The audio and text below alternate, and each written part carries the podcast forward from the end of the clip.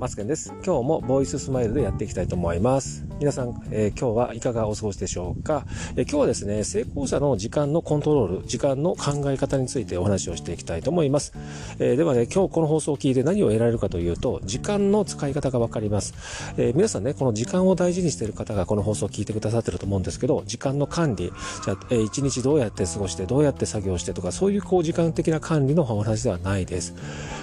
結論から言いますと成功者はどういう時間間にコントロールしてるかという ことから入ります。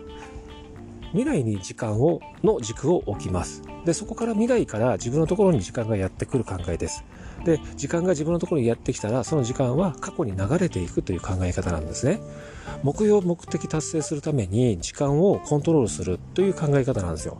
普通一般的に皆さん私もそうなんですけど一般的に普通は自分の時間自分が今立っている時間が基準点として軸を置いていてでそこに未来に向かって時間が向かっていくという考え方。別に考え方じゃなくてそれが普通だと思うんですよね。時間がこう